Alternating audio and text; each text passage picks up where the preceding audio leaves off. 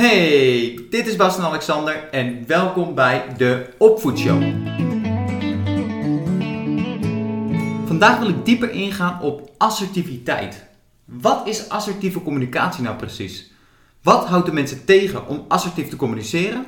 En vier redenen waarom het zo belangrijk is om assertief te communiceren. Herken je dat gevoel dat je aan het einde van de dag helemaal kapot neerploft op de bank? Dat het niet uitmaakt hoe hard je rent en werkt, maar dat je to-do-lijstje nooit afraakt. Of het gevoel van piekeren, dat je je zorgen maakt over de mening van anderen, of onzeker bent over iets wat in de toekomst gaat gebeuren. Herken je hierin? Dan ben je bij deze aflevering zeker op het goede adres. Laten we beginnen.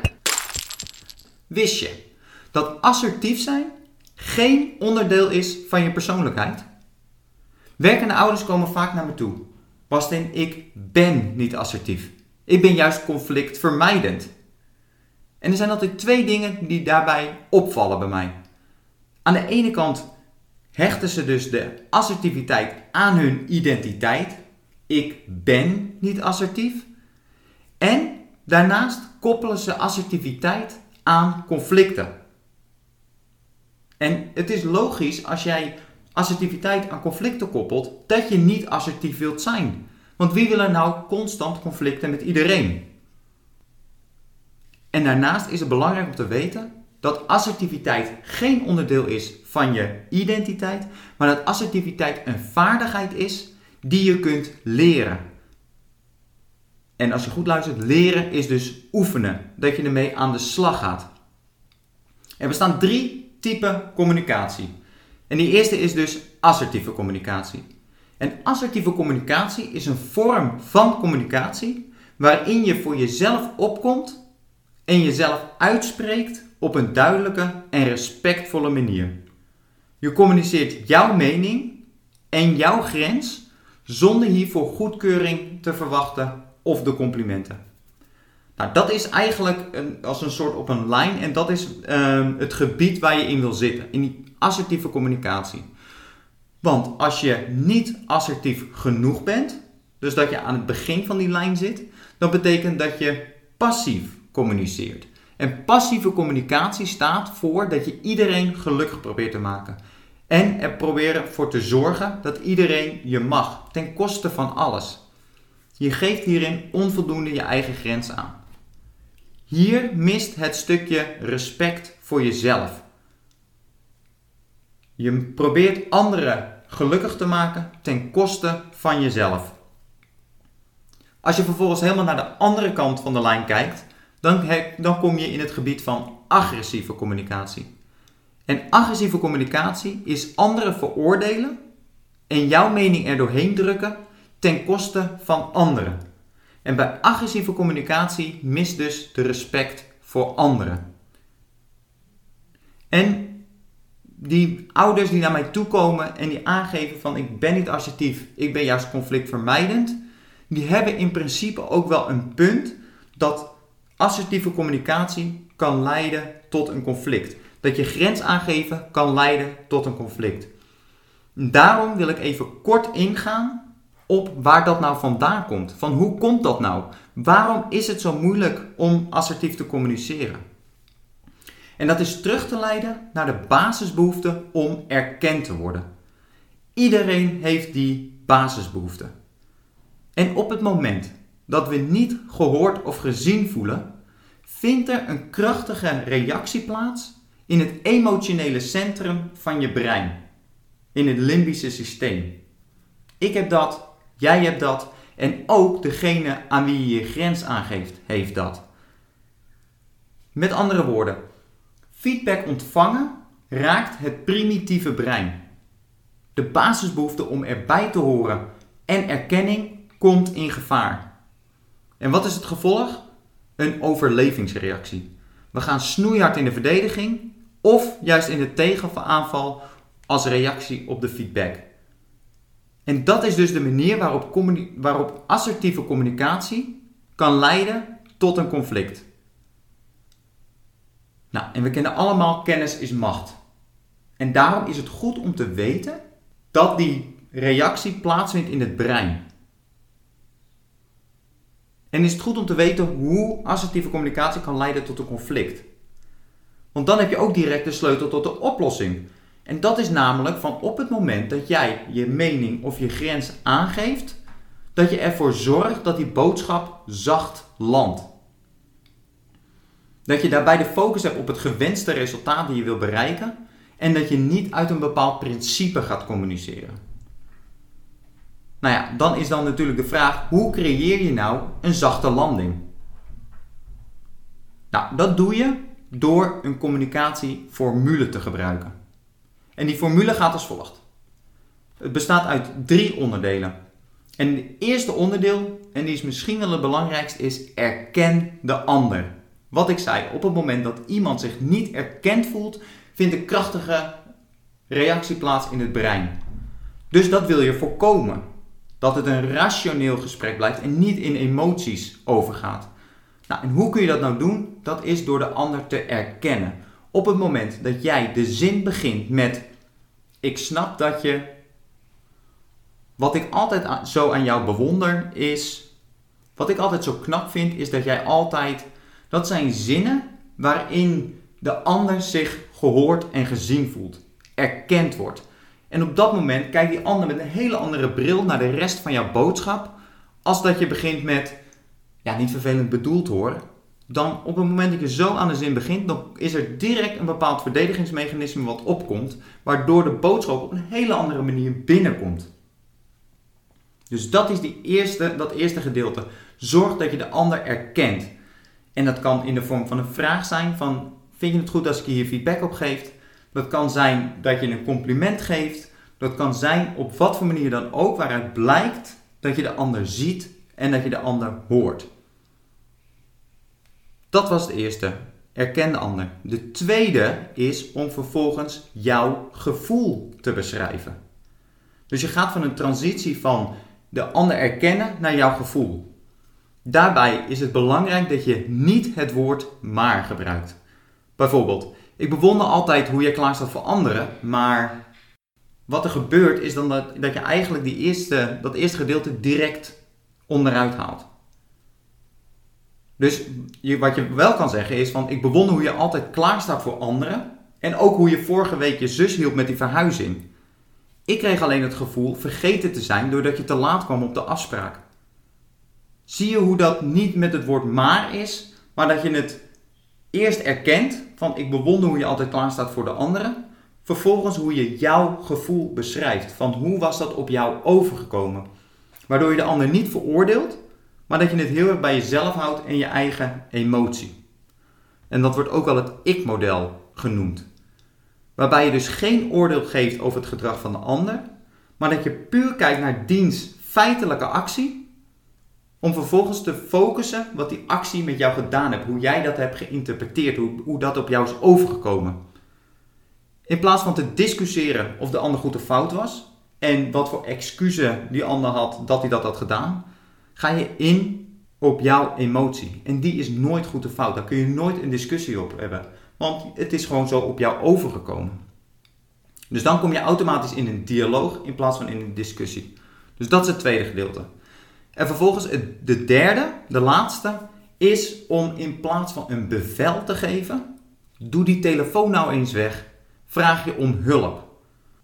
En het doel daarbij is om de ander te motiveren te willen veranderen. En een bevel opvolgen is nooit leuk. En dan ben je nooit voor gemotiveerd als iets moet. Maar op het moment dat er een bepaald hoger doel is dat je de ander kan helpen, dat maakt jou belangrijk, waardoor je wil veranderen en waardoor je gemotiveerd bent om te veranderen. Zou je die telefoon voor mij weg kunnen leggen? Dat is dus van je bent belangrijk, het is een vraag en je bent veel gemotiveerder om de ander te helpen. Nou, dat waren de drie onderdelen van de formule. En zie je dat je, als je op die manier communiceert, waarbij je heel assertief bent, want het gaat er nog eens om, je geeft je grens aan en je bent succesvol in een gedragsverandering, maar dat dat niet met een conflict te maken heeft. Op het moment dat de ander zich niet erkend voelt, of het gevoel dat iets moet, dan vindt die reactie plaats in het brein waarin er verdedigd gaat worden. Op het moment dat iemand zich gehoord voelt, gezien voelt, vindt er een dialoog plaats. Dit geldt voor de ander, maar dit geldt ook voor jouzelf natuurlijk.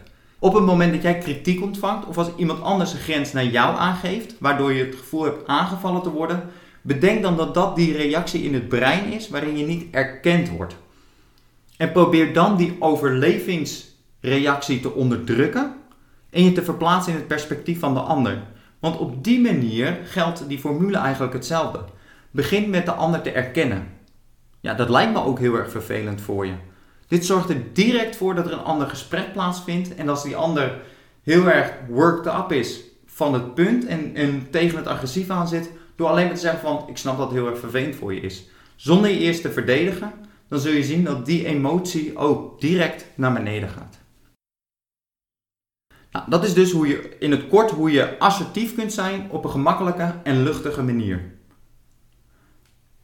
Wat zou er nou gebeuren als je deze formule eigen gaat maken, dat het automatisch naar voren komt, dat je vanaf vandaag consistent assertief gaat communiceren? Wat zijn dan de resultaten? Waarom is het nou zo belangrijk om assertief te communiceren? Dat je leert nee zeggen, zonder dat de ander het gevoel krijgt afgewezen te worden. Nou, ik wil vandaag vier uh, voordelen bespreken van assertiviteit. En de eerste is dat je je veel energieker voelt doordat je minder stress ervaart.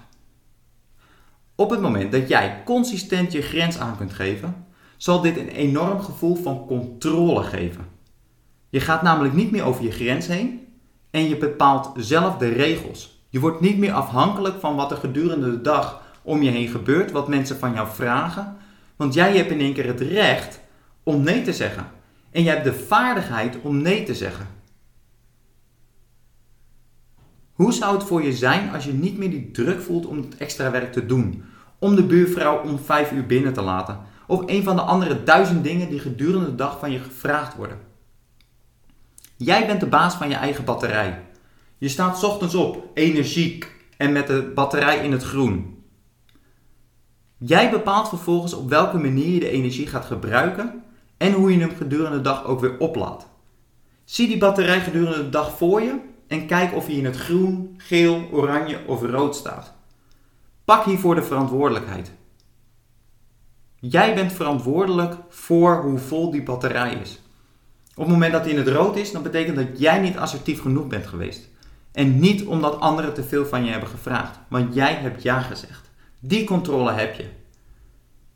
En door je grens aan te geven, door die controle te pakken, zorg je ervoor dat die batterij niet eens meer in het oranje komt.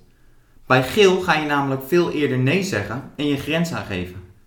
Waardoor je aan het einde van de dag voldoende energie overhoudt, wat zorgt voor meer quality time met je gezin. Nou, dat was de eerste van de vier.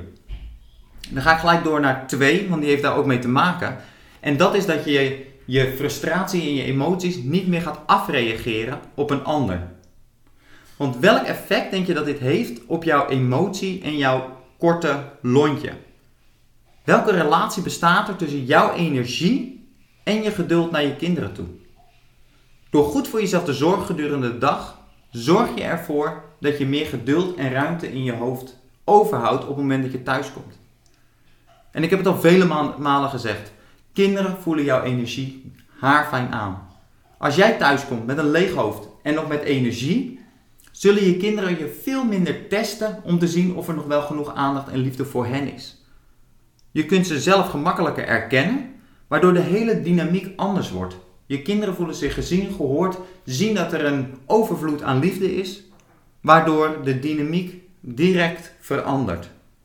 Het geeft energie in plaats van dat de energie uit je lichaam wegzuigt. Dat is de tweede. Dan Punt 3 is dat die assertiviteit door gedurende de dag assertief te zijn zorgt voor gezondere relaties. Bijvoorbeeld, je vriendin vraagt om een gunst. Je hebt er eigenlijk geen tijd voor, maar je wil ook geen nee zeggen, je wil graag helpen. En dit gebeurt een aantal keer. En na vijf keer loopt jouw emmer vol en zeg je eigenlijk veel geïrriteerder nee dan dat je eigenlijk bedoelt. Door consistent assertief te communiceren zorg je ervoor dat die emmer niet meer opvult. Waardoor je altijd rationeel blijft communiceren in plaats van uit emoties en dus frustraties. Door hierin in controle te blijven, zullen je relaties veel gezonder worden. Jij wordt consistenter in jouw communicatie, waardoor je voorspelbaarder wordt. En dit levert vertrouwen op bij de ander. Ze weten dat ze op je kunnen bouwen. En dat zorgt voor gezondere relaties. Dus dat is die derde. Gezondere relaties. En dan de vierde. En dat is dat uit onderzoek is gebleken dat er een direct verband bestaat tussen assertiviteit en zelfvertrouwen. Hierboven heb ik al beschreven hoe assertiviteit zorgt voor een gevoel van controle. En dit heb je nodig voor zelfvertrouwen. Want zelfvertrouwen is letterlijk vertrouwen hebben in jezelf. Weten wat je overkomt, hoe je dag ook loopt, wie wat ook van je vraagt, jij hebt controle over de uitkomst. Jij hebt controle over de batterij in het groen houden. En op welke manier jij dit communiceert. Dus dat zijn de consequenties, deze vier, op het moment dat jij assertief gaat communiceren. Je bent veel energieker doordat je minder stress ervaart. Je reageert niet meer frustraties af op anderen. Je bouwt gezondere relaties en het zal je zelfvertrouwen een boost geven. En dit zijn er maar vier van vele. Er zijn nog veel meer voordelen. Maar deze vier vond ik eventjes belangrijk om als werkende ouder te weten als motivatie waarom je nou assertief moet communiceren. Want let op, het is lastig. En als je het niet gewend bent en als je altijd maar ja zegt, dan is het, kan het een grote stap zijn om assertief te gaan communiceren. Maar ik hoop dat je de voordelen ervan ziet en dat het je motiveert en inspireert om het te proberen. Baby stapjes tegelijk, geen grote stappen. Kleine stapjes om deze vaardigheid te ontwikkelen. In deze aflevering, als je nou één of twee lessen meeneemt, of wat je herinnert aan deze aflevering, dan hoop ik dat het is dat je assertiviteit, dat assertieve communicatie geen onderdeel is van je identiteit. Dat je het als een vaardigheid ziet, iets wat je kunt doen, een actie en niet je persoonlijkheid. En de tweede, dat je assertiviteit los gaat zien van een conflict. Dat je het juist ziet van dat het zorgt voor een dialoog, voor sterkere relaties, in plaats van een angst voor verlating of afwijzing. Nou, de challenge van deze week. Hij laat zich natuurlijk wel een beetje raden. Probeer deze week nou eens twee keer ergens nee op te zeggen. Volgens de formule die we hebben besproken. Begin met het erkennen van de ander, waarin duidelijk is dat je de ander begrijpt, hoort en ziet. Geef vervolgens aan dat het niet gaat lukken, zonder in details te treden waarom niet. Een sorry, vandaag gaat echt niet lukken, volstaat. Vervolgens blijf je stil en laat je de ander reageren. Wij als mensen kunnen heel ongemakkelijk zijn met stiltes. En die proberen we dan op te vullen, waardoor we redenen gaan noemen waarom het niet gaat lukken. Maar probeer deze prikkel te onderdrukken. En houd die stilte. Want op dat moment gaat de ander die stilte opvullen en zal die het veel gemakkelijker accepteren dat je nee zegt. Je zult zien hoeveel sneller de ander je zult begrijpen op het moment dat je niet met redenen begint te strooien, maar alleen met sorry, vandaag gaat echt niet lukken en vervolgens stilte. Nogmaals, het is een moeilijke oefening, maar toch hoop ik dat je de challenge aangaat en dat je het ook direct doet nu je het momentum hebt. Je zult me echt volgende week zul me ervoor bedanken. Dit was de aflevering voor vandaag. Heel veel succes. Zet hem op. Je kunt het. Tot volgende week. Ciao.